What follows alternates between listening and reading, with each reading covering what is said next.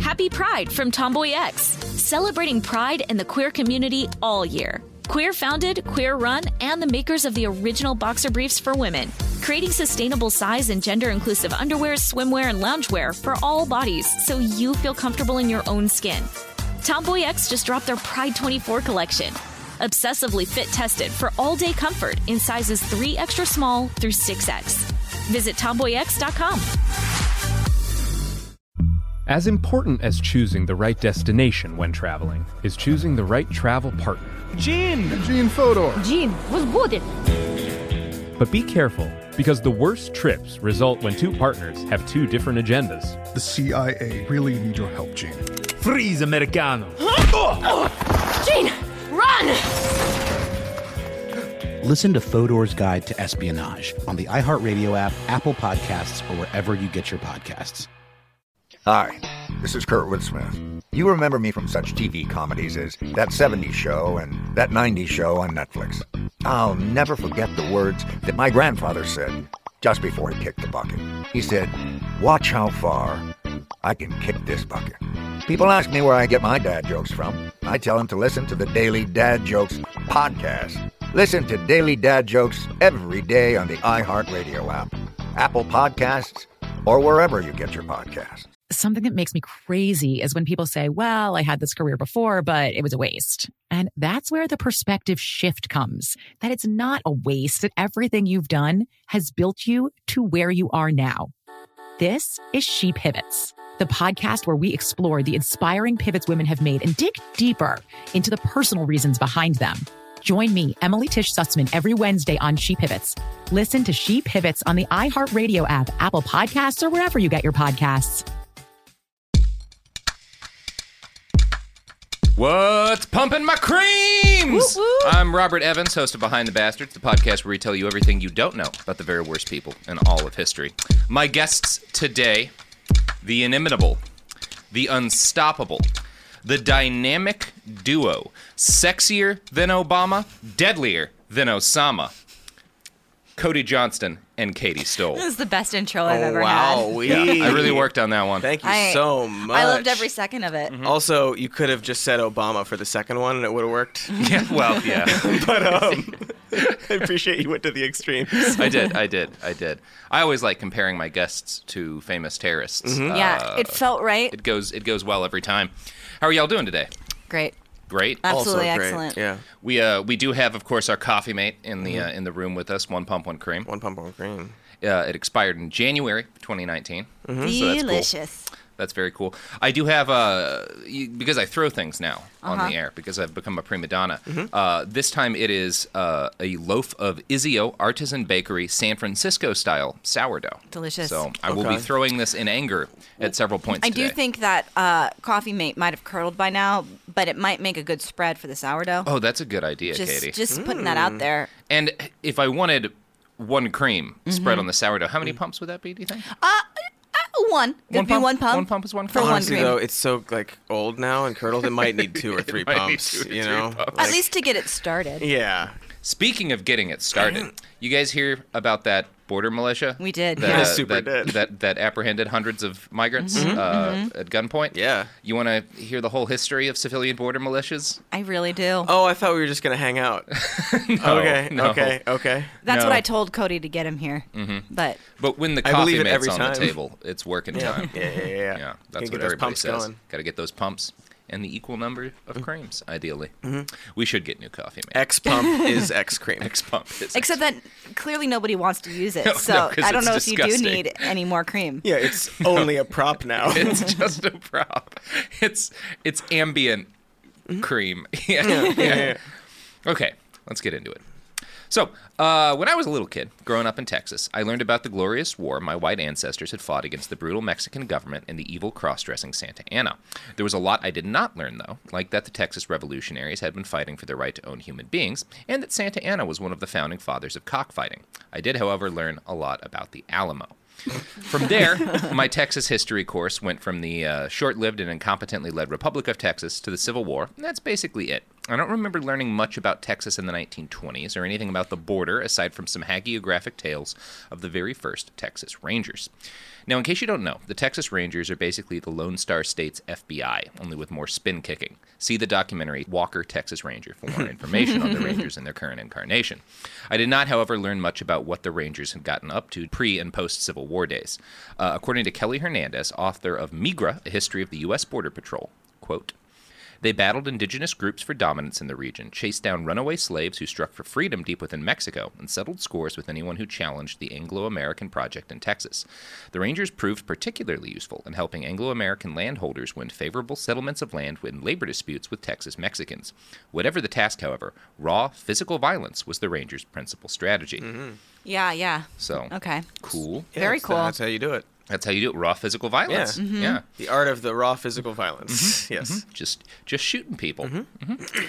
Now, I found that quote and several others in a wonderful Intercept article that makes it very clear just how much unchecked violence was key to early border patrol strategies. Because the Texas Rangers evolved from a force bent on maintaining white dominance in Texas to, in the early 1900s, this nation's first real border patrol.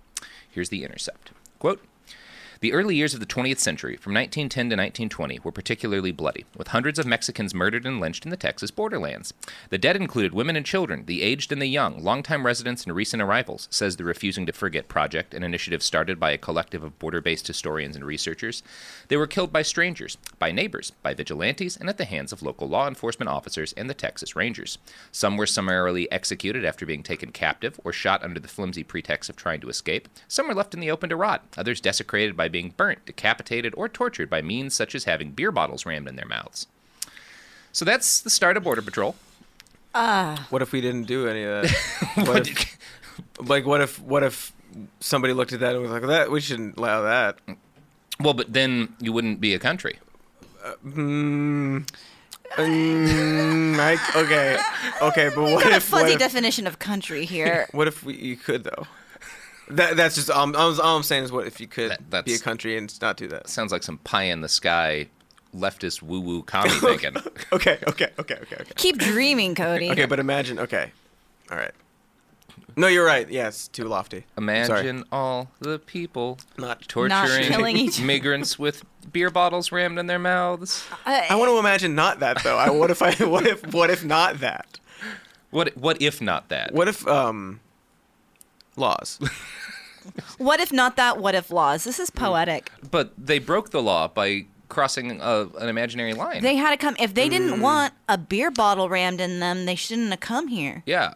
That's true. And then by like just by virtue of being here, they're they're criminals. Listen, so they're they didn't- illegal. Uh, Human beings that are Entities. illegal. Yeah. They I, wouldn't- didn't- I mean, do we even want to say human beings? Like, would these people doing No, this yeah, probably yeah, but- use that word? When you when you when you refer to them as human beings, that makes me bread throwing angry. Oh, Don't uh, okay. take it back, Cody. Um, D- no, I'm not actually going to Listen, Okay, yeah, if they yeah, didn't, yeah. if they didn't want these things to happen to them, then they shouldn't come here. We don't want to do it. This is deterrent. Oh, it's a it's a deterrent beer bottle shoved. Mm-hmm. yeah. Uh-huh. This is an example. Yeah. So you know what you're getting. yeah. I hate it. Did it work? No. Oh, oh, okay. I, I did a, a paper tapping gesture. I'm not sure if the sound which effect which got does through, not but, in uh, any way translate to the audio format that we work exclusively in. but it was very comedic in the room. Mm-hmm. Thank you. Yeah, I'm I, I'm glad it worked in the room. In the Roaring Twenties, inequality soared, while an oppressive drug prohibition state led to outbursts of violent crime across the United States. By 1924, some Americans had decided that the cause of their problems were all the goddamn immigrants. Mm. We've talked a bit about this a little in other episodes. The second KKK made halting immigration a keystone of its politics, although they were mostly focused on stopping immigrants from the bad parts of Europe. But down south, in Texas, many Americans decided the problem was Mexican immigrants. The need for Mexican farm labor meant that no real restrictions were put in place on immigration, but the government created the Border Patrol as a salve to people who wanted something done. I capitalized the S in something. I heard that with the, with the way you inflected Mm-hmm. That's why. Mm-hmm. Yeah. because they wanted something done. That's that's. wh- Yeah. But but people, racists in Texas were like, I don't want these Mexicans coming in. And the agribusiness companies were like, we can't harvest food without them. So we're not going to, like, we're going to lobby the government to not restrict them from coming in. And racists were like, but that makes me angry. So the the government was like, have have border patrol. That's where they come from. And now Yeah! I tossed the bread. There goes the bread that There- also says eat more toast on it. You know what I'm noticing right now is an issue with my toss and bread today. It doesn't bounce back. No, like the no. bagel, the bagels would pop Mhm. right back to me. You and I gotta could, go I get could that. boomerang. You- Yeah. you I'm need gonna to have test to. run well, these I'm gonna in the have to have future. Dan will go get it. Yeah, yeah, Mhm. yeah, yeah, Yeah. yeah. Thank you, That's Dan. some extra work for somebody. For somebody. Yeah, yeah. Because I am a Diva. prima donna. Yeah, diva. Yeah. Um, like Beyonce. A queen.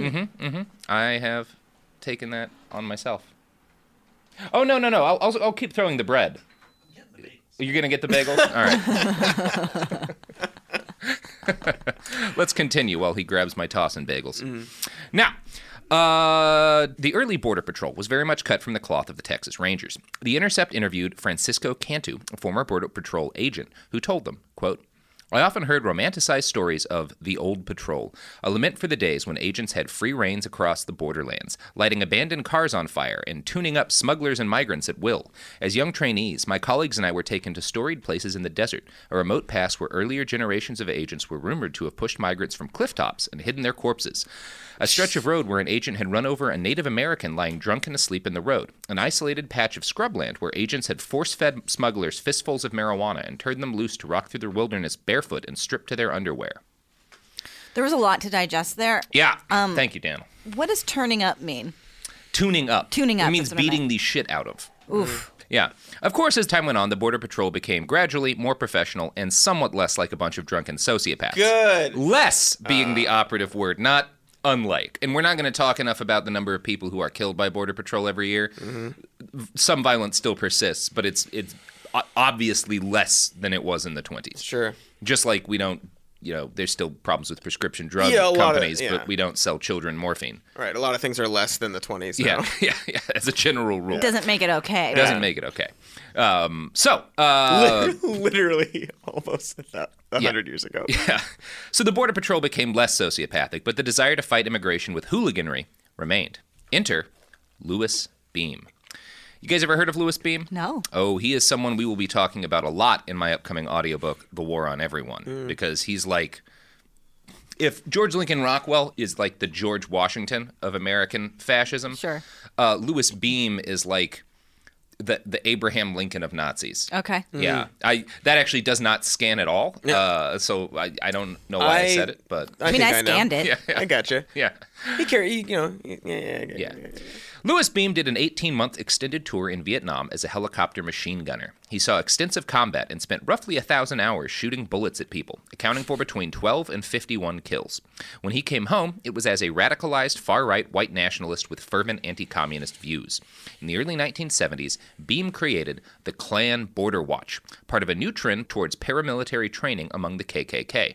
Beam stated at the time when our government officials refuse to enforce the laws of the country, we will enforce them ourselves. Okay. Mm-hmm. Mm-hmm. Great.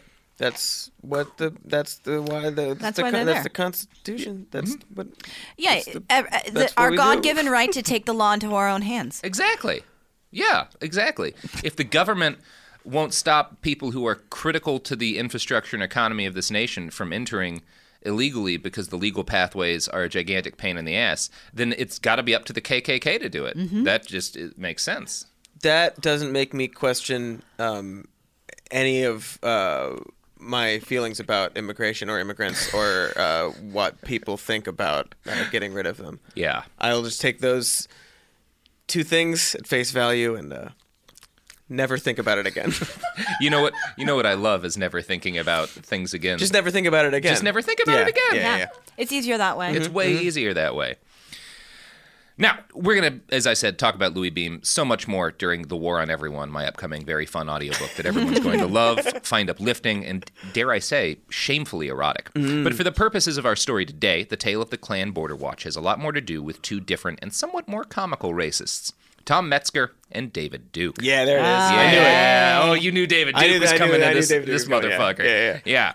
Now, Metzger was Beam's counterpart in the California Ku Klux Klan, and Duke was. Well, we'll get to David Duke in a little bit. Hmm. Anyway, here's how Bring the War Home by Kathleen Ballou describes the Klan Border Patrol. Quote The patrols functioned both as a publicity stunt and as a way to inculcate real anti immigrant hostility and encourage acts of violence. Some patrols worked as photo opportunities for the press. In one such incident, Duke and California KKK members hung Klan Border Watch signs on their cars and drove to the border near San Diego and Tijuana. When no undocumented immigrants appeared, Duke boasted to reporters, I think some Mexicans are afraid to enter the country because of the Klan. Mm-hmm. See, there's that deterrent working. There's that deterrent working. Yeah, yeah, yeah. That's that's because if if uh, well the KKK uh, being there didn't work, Mm-hmm. so like let's just uh, take your kids away. Yeah, that's the next step, Mhm. and Yeah. then you're It's just a like well logical that doesn't progression. work. Okay, That's a so, like, logical step. Mm-hmm. It doesn't work. Okay, well I guess like tear gas. You know, um, that doesn't work. Next stop bullets. Mm, I didn't want to think about it more. I was gonna put that away. I wasn't gonna, you know, Just not analyze that until Yeah. the shooting starts. I honestly yeah, can't even yeah. remember what you're talking about. I put Exactly. Mm-hmm. it away. There you go. You know what I'm about to put away? These throwing bagels. Big ol'. They really See do that bounce bounces right. right, right Yeah, under yeah. my feet. I we got to stick with the throwing bagels. This this toss and uh, bread is, is Toss, and, toss and dough. toss and dough doesn't work. What are you laughing at, Sophie? This is very important. I'm doing a very important podcast right now. All right, nerd. What if the Toss and Bread uh, company offered to sponsor this show? Um, you know, I have too much integrity. Oh, That's what I okay. like to hear. I mean, I'll let them sponsor the show, but I'm not going to lie and say that the tossing bread is better than the throwing bagels. Mm-hmm. Exactly. You can't. Yeah. Exactly. You can't. You got to be honest. Anyone can advertise as long as the truth can be told. the, about the it. bread is for curdled cream, and that's and Yeah. that's what we stand behind. Mm-hmm. I mean, it, it's. I'll say this: it's more fun to throw the bread, but the bounce back is so much more satisfying on Absolutely. the on the toss and Mm-hmm. bagels. You know, what are you gonna do? Well, that's. I mean, I'm gonna throw the bagels a lot. Mm-hmm. Yeah. Mm-hmm. Four pumps, one cream. Shit. I mean, we we could test that out. Let's not. Mm. Let's not. But let's do someday. Yes, one When- day, When one we when we inevitably do the drunk episode of this podcast, Ooh. we'll we'll figure out exactly how these relate to one of those little creamer packets you get in a 7-Eleven. In one year, when it's Yeah. a year old. When it's a year- it's a year old cream, we'll figure that out. January Yeah, 2020. Yeah, exactly. Yeah.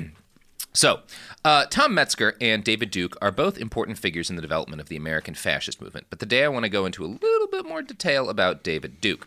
He's been racist longer than most Americans have been alive. During the 1960s, when he was in high school, he was already an ardent white nationalist. When he went to college in 1969, he became a student organizer for the National Socialist White People's Party, a direct descendant of George Lincoln Rockwell's Nazi Party. Duke also started the White Student Alliance and the White Youth Alliance. He was particularly active in Louisiana State University's Free Speech Alley. According to Leonard Zeskin's Blood and Politics, quote, in one incident from those early years, Duke donned a Nazi stormtrooper uniform complete with swastika armband and strode around for the cameras with a picket sign protesting a campus speech by noted left wing attorney William Kunstler. Free speech! I agree. If you should- All this checks out. Mm-hmm. Sounds like a real good conservative. Sounds like a real good guy. What if um let's say he and these people were to get a lot of power, do you think that they would care about free speech? Yeah, of course. You think that they would they would defend free speech for people uh, who maybe disagree with them?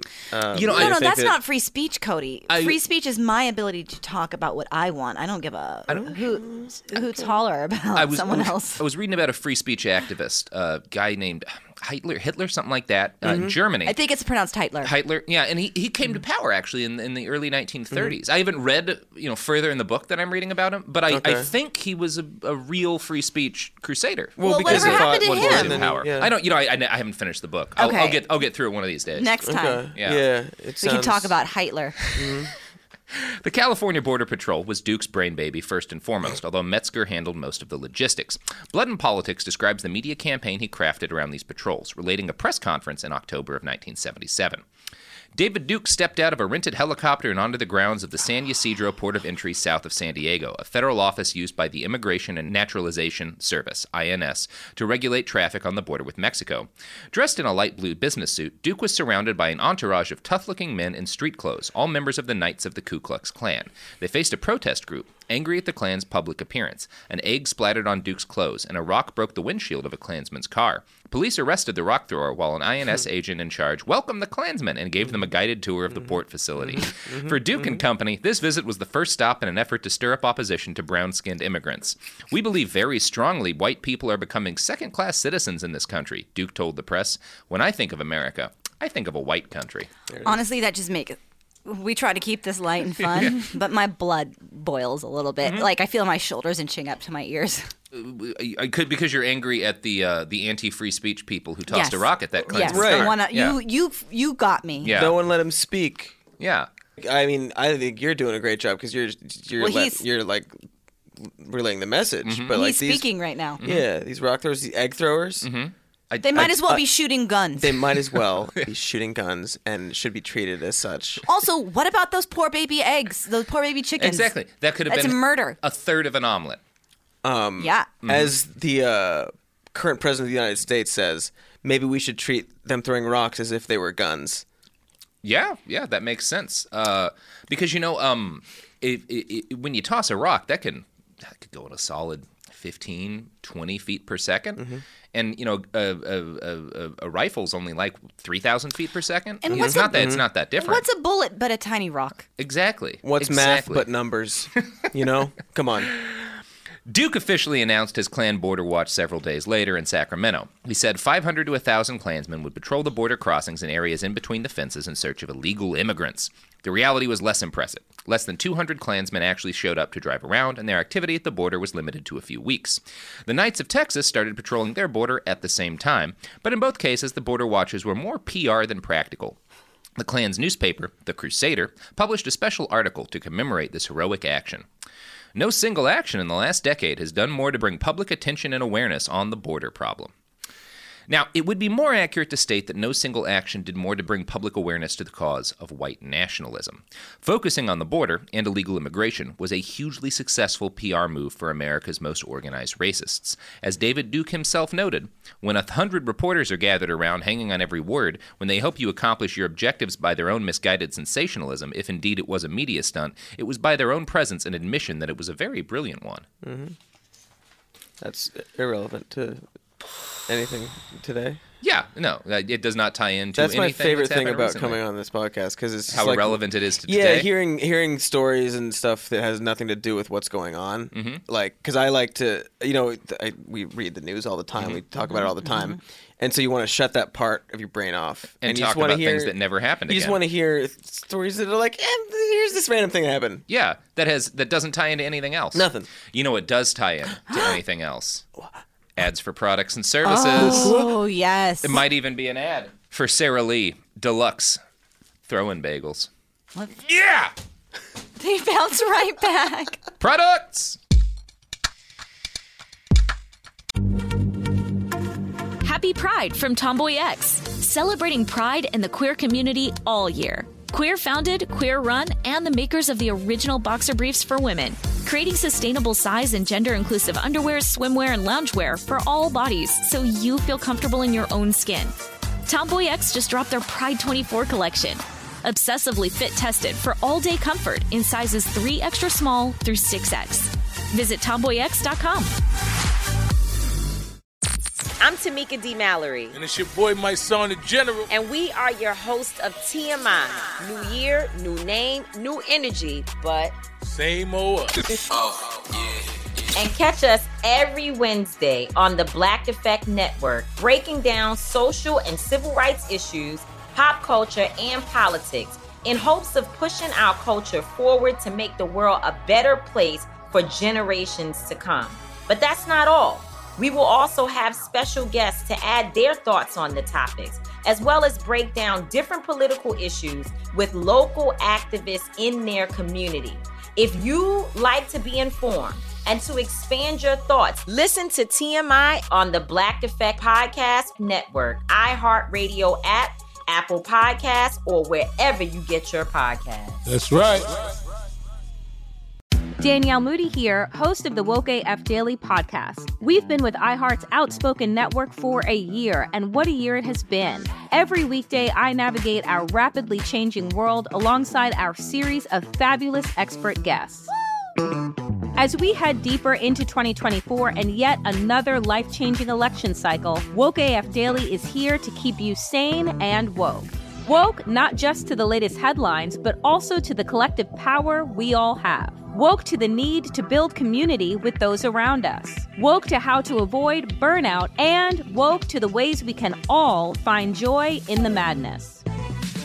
Make Woke AF Daily with Danielle Moody your podcast destination for 2024 election news and analysis. And tune in to hear the ways I am working to stay grounded amidst it all. Listen to Woke AF Daily Season 5 on the iHeartRadio app, Apple Podcasts, or wherever you get your podcasts. As important as choosing the right destination when traveling is choosing the right travel partner. Gene! Eugene Fodor! Gene, возбудит! Much of the joy you will find on the road comes from the person you share it with. So you write the books, Jin, and Vlastar runs the business. I understand now. It is a wise man who marries a wiser woman. But be careful and choose your travel partner well, because the worst trips result when two partners have two different agendas. Get down! I'm not stupid, Gene. Something is going on, and it's high time you tell me the truth. Freeze, Americano. Gene, run! So travel before it's too late. Your money will return, your time won't, and we're all too quickly approaching that final destination. Listen to Fodor's Guide to Espionage on the iHeartRadio app, Apple Podcasts, or wherever you get your podcasts. We're back. Ooh. Just like these bagels were back after I threw them because they bounce right back, which should be the tagline if the fucking Sara Lee people knew how to Yeah. advertise a product. Are you listening, Hire us, Sara? Sara Lee. I Bagel- can sell some motherfucking They, bagels. they bounce right back. They bounce right back. Bagel rings. Bagel. Oh, good. I love it. We've got another I- career I love it. trajectory blooming in this room. Yeah, this this feels more organic than pitching Doritos. Mhm, mhm. Because I love tossing bagels. Yeah, even more than you in- love. Even I mean, Rita's? that can be a Think so. euphemism for a lot of things too. It Tossing could be. Mm-hmm. Yeah. bagels. Yep. Oof. Mm-hmm, Yep. hmm My mind went places. Yeah, it Yeah. does. Yeah. Mm-hmm. Especially if you're a fan of bagel salad, as I am. Yes. Chopped Bagel up bagels salad. and a and a and a chicken stir fry salad. And a coffee meat. a little bit of coffee, mate. Yeah, that's that's the that's the that's the cream. It's a reduction in The salad cream. Ew. This is. I- we- I've been on Disgusting. this podcast a lot. This is the worst thing I've ever heard. Let's talk about stuff that's even worse. Cool. so, while David Duke and Lewis Beam were content to mostly use the question of le- illegal immigration to drum up interest in their super cool clubs, other Americans remained frustrated by the fact that no actual action had been taken to stop migrants from coming over. Enter Civilian Materiel Assistance, or the CMA.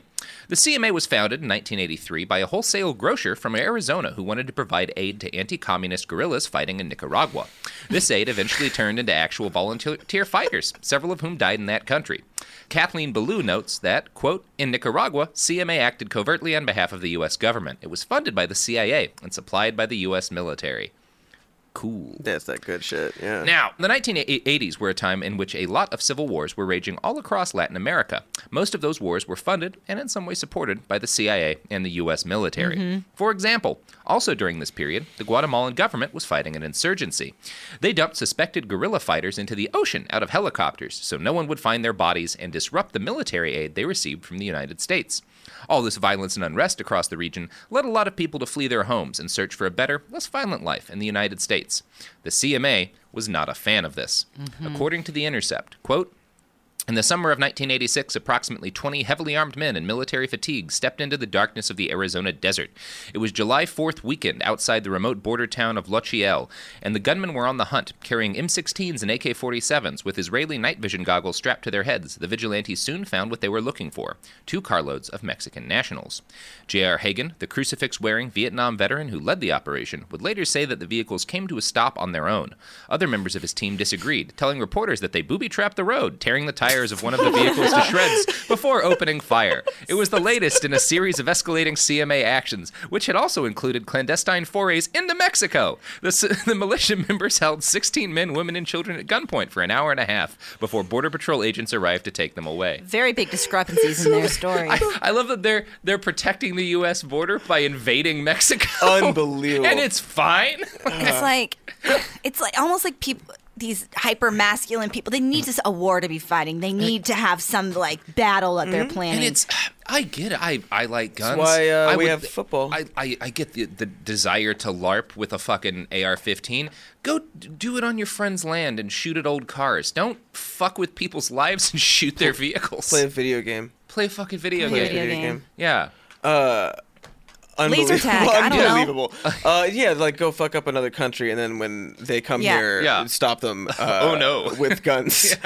um, I love when you're because it's really. I was like, okay, it's- one guy said that they stopped on their own, but they disagreed, Mm-hmm. and I was waiting for you like, no, they stopped. They like held up guns. They stopped the car. No, no, they booby trapped the booby road. trapped the No, no, no, no, no. We like we like put shit down. we weren't just standing what in the do middle they of the think road. this for the- is? Uh, They do want a awful. war zone. Yeah, Mm. Yeah. I no, they mean- want a war. They want a civil war. They, want a revolution. There's a what uh, Hannity's old website in like 2009. There are all these polls of like, what revolution do you prefer? Yeah. And it's like, civ- I want a civil war. No, I want like uh, rev- like we'll revolt against the government. Just like all these different options. One, Yeah. There's one thing they want. They have all those cool toys and they want an excuse to use them. Mm-hmm. So nobody voted for the Industrial Revolution. No. Oh man, Mm, that was no, my favorite. I don't think it was Like, an what's your option. favorite res- I, I revolution? just, I just, you know what, I, you know what I love is li- little, cute little tykes working in factories. Mhm. That just, I yeah, love that. really gets me. Yeah, Well, yeah. it could- like you- the key word is cute. It's Yeah, cute. Mm-hmm. it's cute. What do oh they think my they god, are? Adults? When their little hands, they go into those grain threshers and they just try to Mhm. pull the stuff out faster than it can cut their fingers off. It's a fun That's game. So cute. Wholesome. Oh, I adult love it. hands wouldn't be able to do that. No, they And wouldn't. they'd be less cute. And it would be less cute. Oh my god! And the the little the little cute little fake limbs for them, Mhm. the little peg legs and stuff when Aw. they lose their Yeah, legs yeah. in the threshers. I like their uh, Adorable. that like that co- like that cough that like That little that black- little- little black lung. Oh, Yeah, yeah. Mm. Uh, think of how little those black lungs are too. mhm. It's adorable. Itty bitty. I love a good Mm-hmm. Mm. like, like revolution. little licorice jelly beans in their in their chest. Mhm. Mm-hmm. Yeah. Aw, that's so Mm. cute. Yeah. You took it too far. you did. You really did. jelly beans are cute. What's no, you know what? Oh, shit! yep, it hit Katie's The mic. nails are mine. if I throw it at the other wall, will it What do you bounce what do you back what do to you what do you what do you- what is that expression, Sophie? I just had a T-shirt idea to T Public that was like a protester throwing something, but instead of it being like fire, Yeah. it's a throwing bait. Oh, that's a Absolutely, great that's idea. A great Do you want your one. bagels back? Yes, please. Thank you. Yeah, instead of a Molotov, it's a yeah, yeah, yeah. yeah. Molotov cocked bagel. Basically, like Mhm. your, like your business card, Mhm. the back of your business card, but instead of it being like a weapon, it's throwing. I, I love that. Just sent to the Bagel. Public people. There's something here. Also- Molotov locks too. Ah, Something- something? We're close. We're getting there. We're getting there. I'm proud of you guys. I'm, I'm proud of all of us. We'll probably cut some of that out. Dan says no, sir. Yeah. Nope.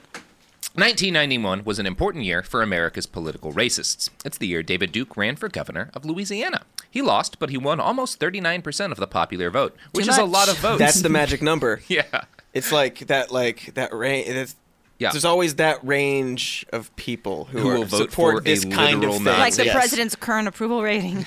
Yeah, and then, and then I don't know what you're Interesting. talking about or who you're talking about. It was also the year of the Gulf War, and many of America's white supremacists were very much against that war happening. Hmm. The Populist Party was founded by Willis Carto in 1984. Willis will get an episode himself, but the short of it is he was a- modern America's first successful intellectual Nazi. Think of him as rich as the Richard Spencer of the 1980s and 90s.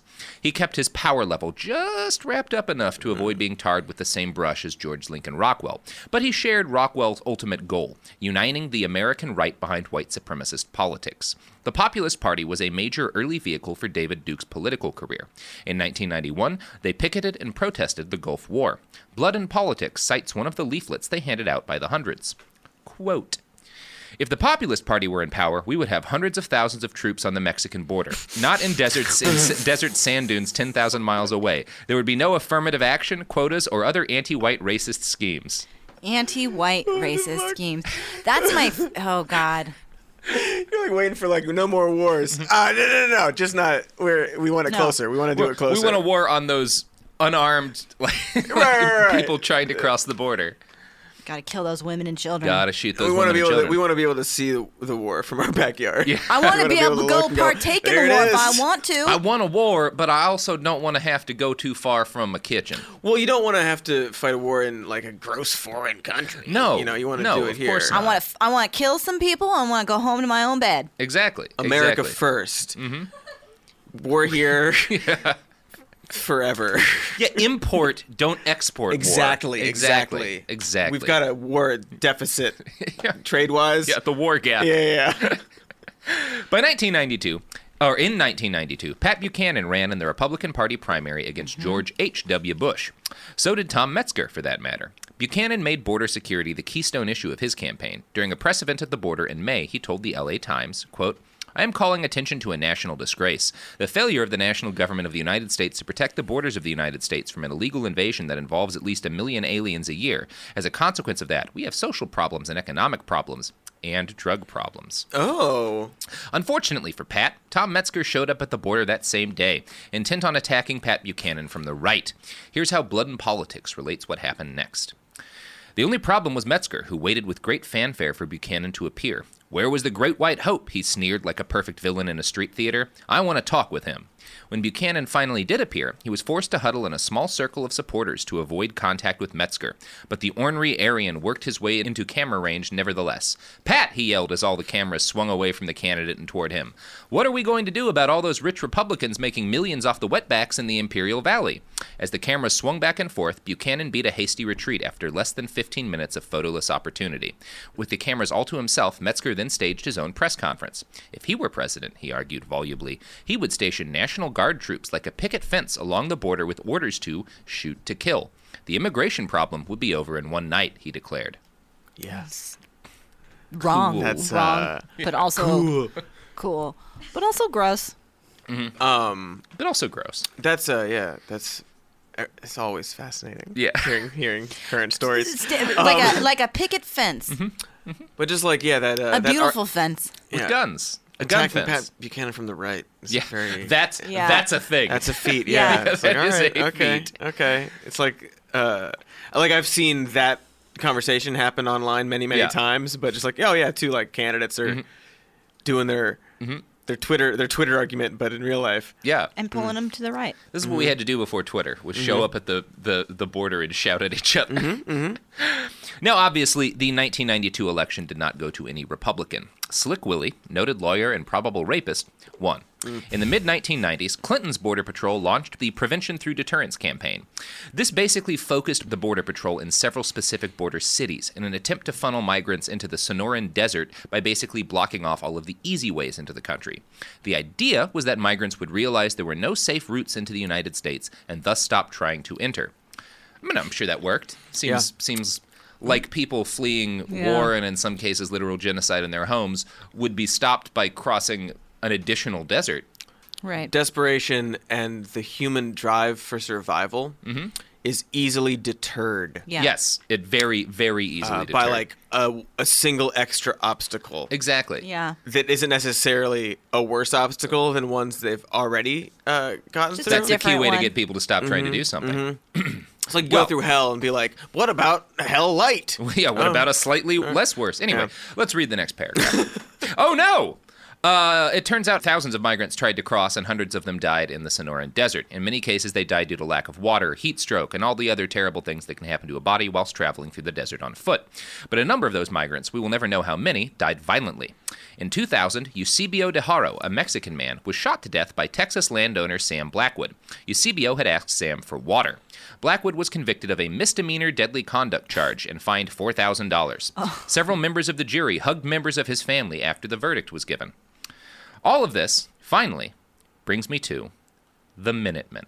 Yep. Mm-hmm. Now, if you're like me, the Minutemen Civil Defense Corps were the first vigilante border militia you ever heard about. Yes. They started in April of 2005 as the brainchild of a man named Chris Simcox. Now, Chris was born in 1961. His childhood occurred while David Duke was wearing a swastika in Free Speech Alley and Louis Beam was machine gunning people in Vietnam. In his early years, Chris's life gave little hint that he would follow down an even vaguely similar path to those men. He moved out to LA with dreams of becoming an actor. After several years of failure, he became a kindergarten teacher instead and taught at the Wildwood School for 13 years. What? It's just like I don't like where this is going. you're, you're really not going to like where this is going, Cody. By September 11th, 2001, he transitioned to running a private tutoring business. According to The Nation, quote, he appeared to suffer a mental breakdown in the days after the September 11, 2001 terrorist attacks, refusing to communicate with anyone unless they first recited the preamble to the U.S. Constitution, and What? leaving a series of bizarre messages on his ex wife's answering machine about stockpiling weapons. I'm going on a great adventure, Simcox told his son three weeks after the attacks. Uh, this doesn't end well. Adventures are think it good. Mm, ends well? Adventures are fun. Yeah, adventures are fun. I, I've I never- love adventures. I've Did you never heard say of a bad adventure. Adventures or Avengers? Adventures, Mhm. adventures, Adventures. Av- Avengers. Mm-hmm. Both are fun. Both are fun. Um, and nobody dies in, in either either of them. That's my favorite thing about adventure is the never dying part. Yep.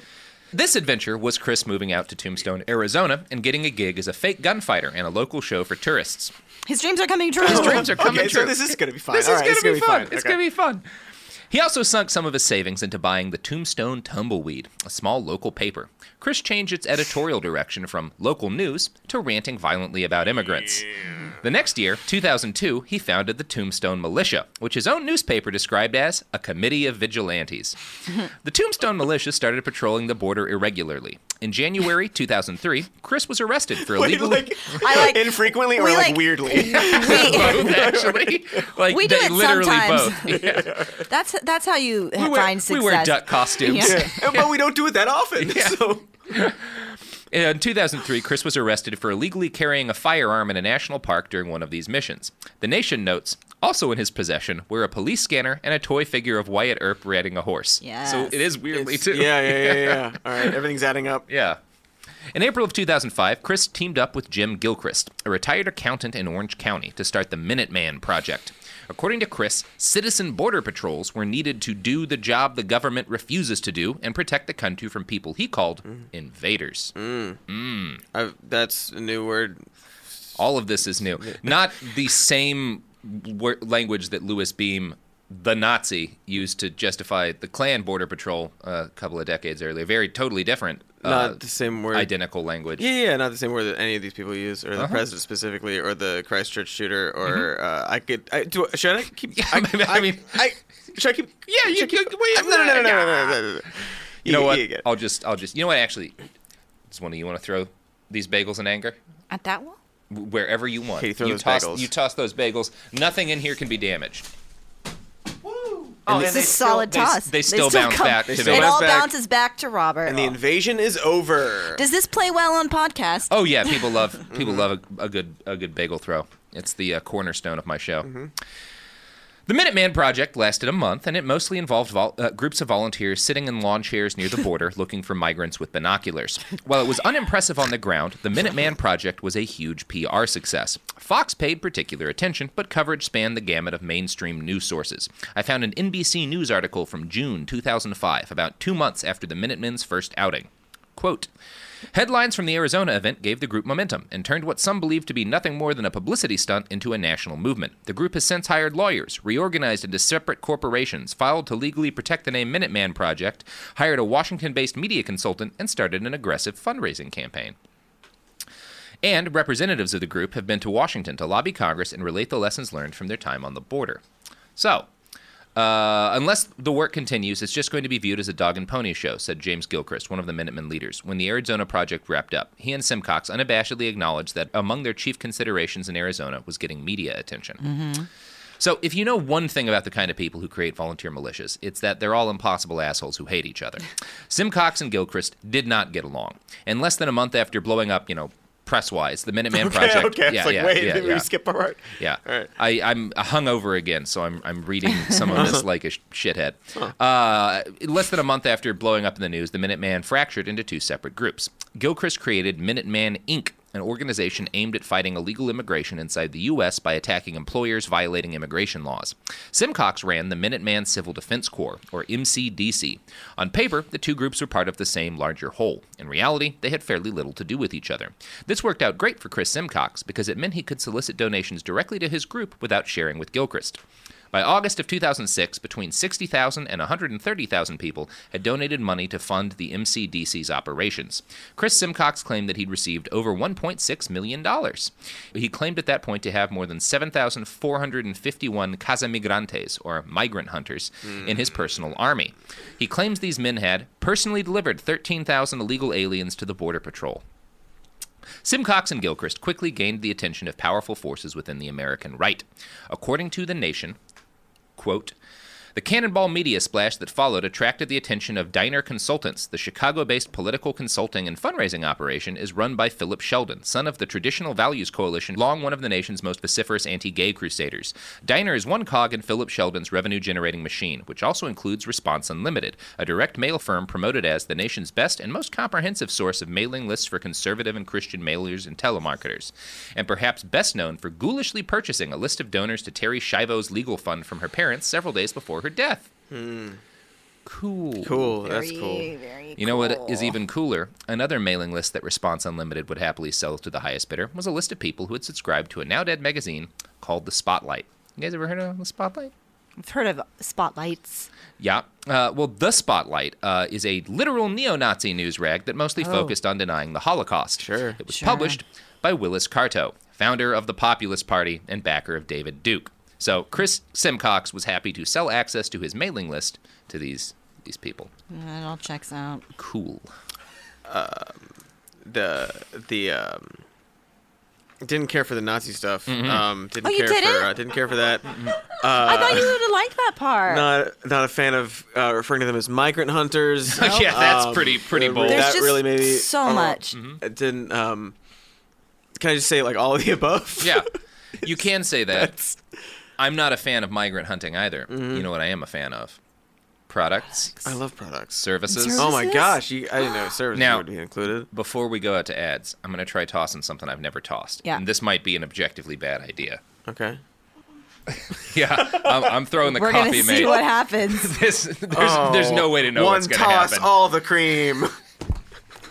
it was fine. It's safe. Everything's good. Everything's fine. Nothing. Uh, pardon. Only the- because I bapped it away. Pardon the language, but nothing came out. But if what? you pardon? want I'm offended. something to come out, product.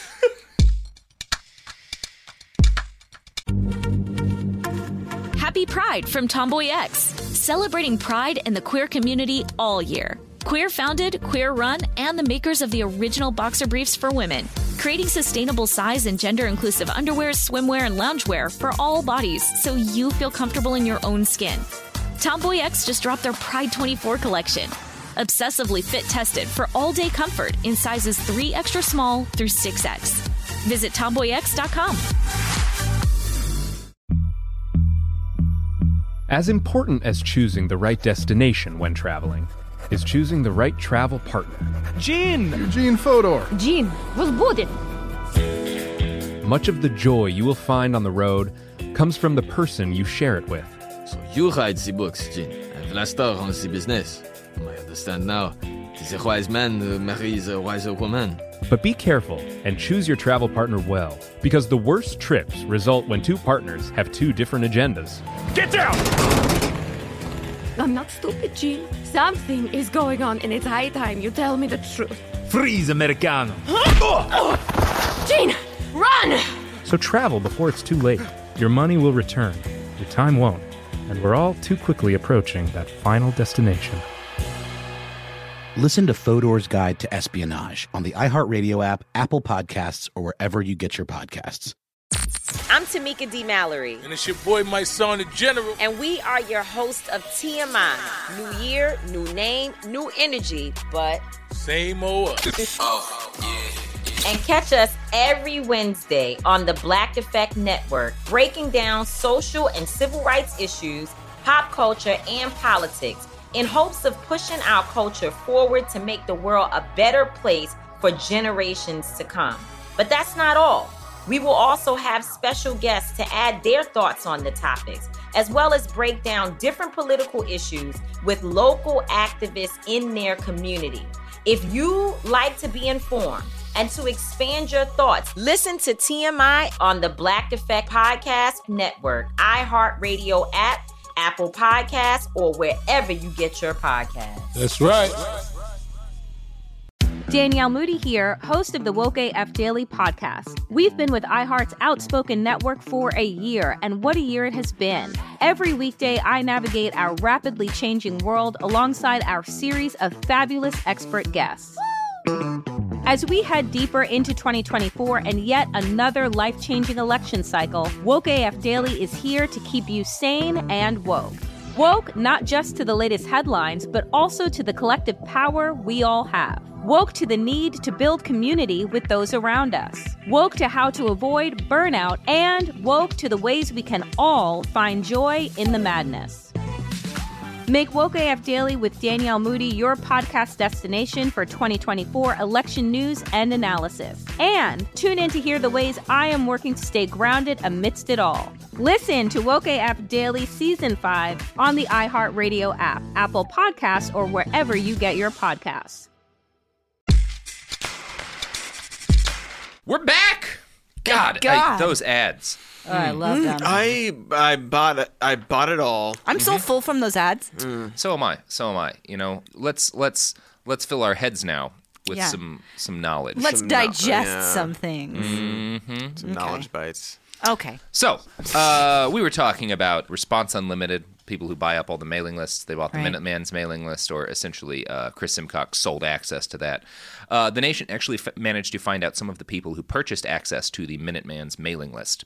It included Judge Roy Moore for his failed gubernatorial campaign, Oliver North's Freedom Alliance, and some organization called Stop Puerto Rico Statehood. Ah, Jesus what the Christ. fudge. Yeah. They, they know they're fucking. Oh my goodness. Uh, data.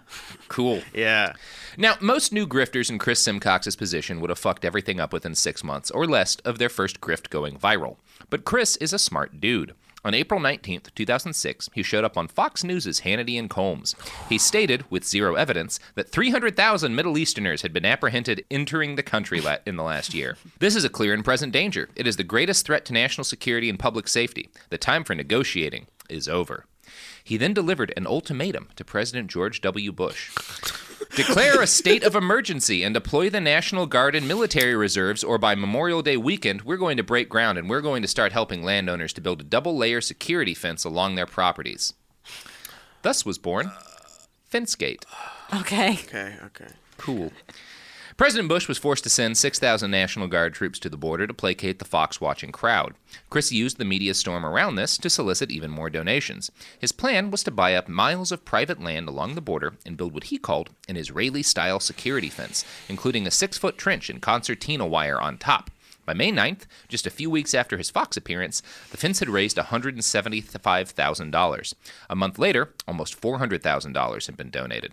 Week by week, the Minuteman grew more and more tightly woven into the Republican establishment. In mid 2006, it was absorbed into the Declaration Alliance, a group formed by conservative activist Alan Keyes in 1996 to fight abortion and gay rights. The alliance's president, Mary Lewis was a former assistant to Bill Kristol, editor of the now defunct Weekly Standard. During a Minuteman gathering, Keyes told the assembled militiamen, What we're doing here is not just building a fence, we are rebuilding a character. We are redefining a people. Now, in every press appearance and interview, Simcox has been careful to note that the Minutemen were non-violent. When Alan Combs, Fox's now dead pocket Democrat, questioned Chris about the fact that some Minutemen carried guns on patrol, Chris told him, Alan, this is a dangerous place.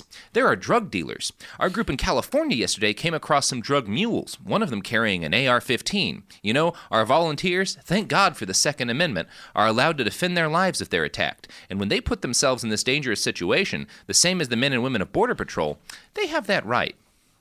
Okay. The reality of the situation is that Chris Simcox, Jim Gilchrist, and many of their volunteers were champing at the bit for an excuse to murder brown people. I'm going to play an audio clip from documentary footage shot in 2004. The first person we're going to hear is Gilchrist. I'd be able to shoot the Mexicans on sight, and that would end the problem.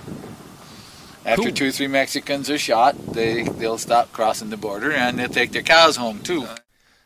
And here's Simcox. I feel that the people that are coming across, um, invading this country, I think they should be treated as, as enemies of the state. We need to start putting them in uh, work camps. Anyone could have walked through this, the the borders of this country, bringing uh, bombs, chemicals, weapons of mass destruction. I think they should be shot on sight, personally. Yeah, you know all those migrants bringing weapons of mass destruction. Yeah, you know, I, I, I looked into it because I wanted to know how many uh, d- terrorists, Al Qaeda guys, have, have Mhm. snuck into America through the southern border. It's uh, it's still zero. It's still zero. yeah, I was But- wondering if it was still it's, zero. It's only been 18 years. Yeah. Yes. So fingers crossed Yeah. that changes. No, yeah, I- it's zero now. Exactly, 18 years after people started you worrying never know. about it. You never know. um, it's interesting uh, hearing all these people talk um, and say these terrible things that uh, uh, many of our public officials say and and now do and now do Like the camps. um, like the camps uh, like insinuating that maybe we should shoot them but we won't but we, maybe we maybe Mm-hmm. we But should. we should. won't but It we would should be it would cool be, if it we would be did. effective it would be effective Yeah. if we did we won't but we, but maybe it will work I also like yeah the deterrent Mhm. that'll deter them. It's and and that's what Gilchrist said that like if you start you only have to kill a few and it'll deter them. Mhm. That's literally the same thing Nazi Tom Metzger said 30 years earlier. Yeah. Yeah. That you, you start killing a few and it'll stop it. yeah Yeah. yeah. It's important to note that the Minutemen, although they wrapped themselves in more moderate garb and were very tightly woven into the Republican Party, were just as hateful and had intentions just as violent as the neo Nazis and Klansmen who preceded them. Yeah, you know how like people are talking about like Donald Trump and how like he's Yeah. like ah look at- look what he's doing to everybody look what he's doing to the Republican Party. Mhm. Hmm. It's interesting how it's less that and more he, He he's just an, pumped he's, up an, the he's an volume. expression of it. He's, he's he's just the DJ. They were already dancing. He's like but the, he got um, up and he pumped up the fucking. He's volume. the one pump one cream to their rhetoric. Like, he's the if I may borrow a name the spotlight. Yeah. yeah, Nice, Yeah. nice. Maybe a little bit. Lots Nice. Of, lots of tie-ins here. Yeah. So yes, the Minutemen uh, wrapped themselves in the notion of protecting America, but what they really wanted was an excuse to murder Mm-hmm. Hispanics. Mhm. In part two, we're going to talk about what happened when some of them finally got that chance. Great. But first, but I want to plug. Oh yeah. P zone. We in the P zone. Welcome to the P zone. I mean, it's you guys. You guys plug your stuff. Drop a, drop a P in the P zone. Look, we're here. We're here on the podcast a lot. You like that? Mm-hmm. Uh, Yo. we got our own podcast called Even More News. Yo. Cody, you do the rest. I there's also a YouTube show called Some More News on the videos, and my Twitter is Dr. Mr. Cody, and my uh, the show's Twitter is Some More News, and Katie's Twitter is Katie Oh. Stoll. That's right. I have a Twitter. Uh, I- I'm I'm I right okay on Twitter. You you can follow me there if you want to be my friend or my enemy. Mhm. I'll, I'm taking both. Uh, I have there's t-shirts you can buy on T Public. You can find this podcast on, on Twitter or the gram at, at Bastards Pod. You can find all of the sources for this episode on BehindTheBastards.com. Uh, I don't think I have any other podcasts to plug. Sophie, is that correct? You're just looking like you're angry at me, like you're like furious. Am I, am I missing something? Oh, do you want me to throw the bagels again? Okay, I'm gonna throw the bagels again. Oh, knocked over Katie's drink. They are getting progressively more dangerous. But I'm not. I'm not gonna stop. Why would you? Why would you Nothing, stop? but nothing terrible has happened yet. Exactly. keep going. Keep going. Mm-hmm. That's some America logic. Speaking of America, I have a podcast about what if Civil War called It Could Happen Here. Spoilers, it's terrible. I mean, the podcast is good, but the, yeah, the, I, mean, I content. hope so. Anyway, the episode's over. Go throw some bagels, hug a cat, give a cat bagels. We're done. Make a bagel salad. Episode's over.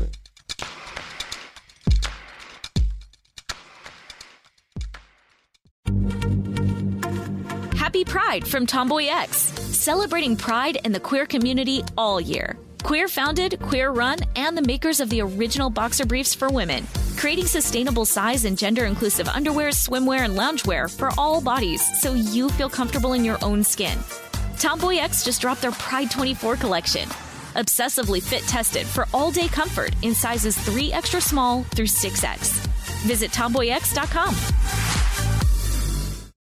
As important as choosing the right destination when traveling is choosing the right travel partner. Gene! Gene Fodor! Gene was good. But be careful, because the worst trips result when two partners have two different agendas. The CIA really need your help, Gene.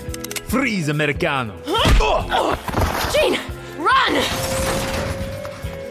Listen to Fodor's Guide to Espionage on the iHeartRadio app, Apple Podcasts, or wherever you get your podcasts. Hi, this is Kurtwood Smith.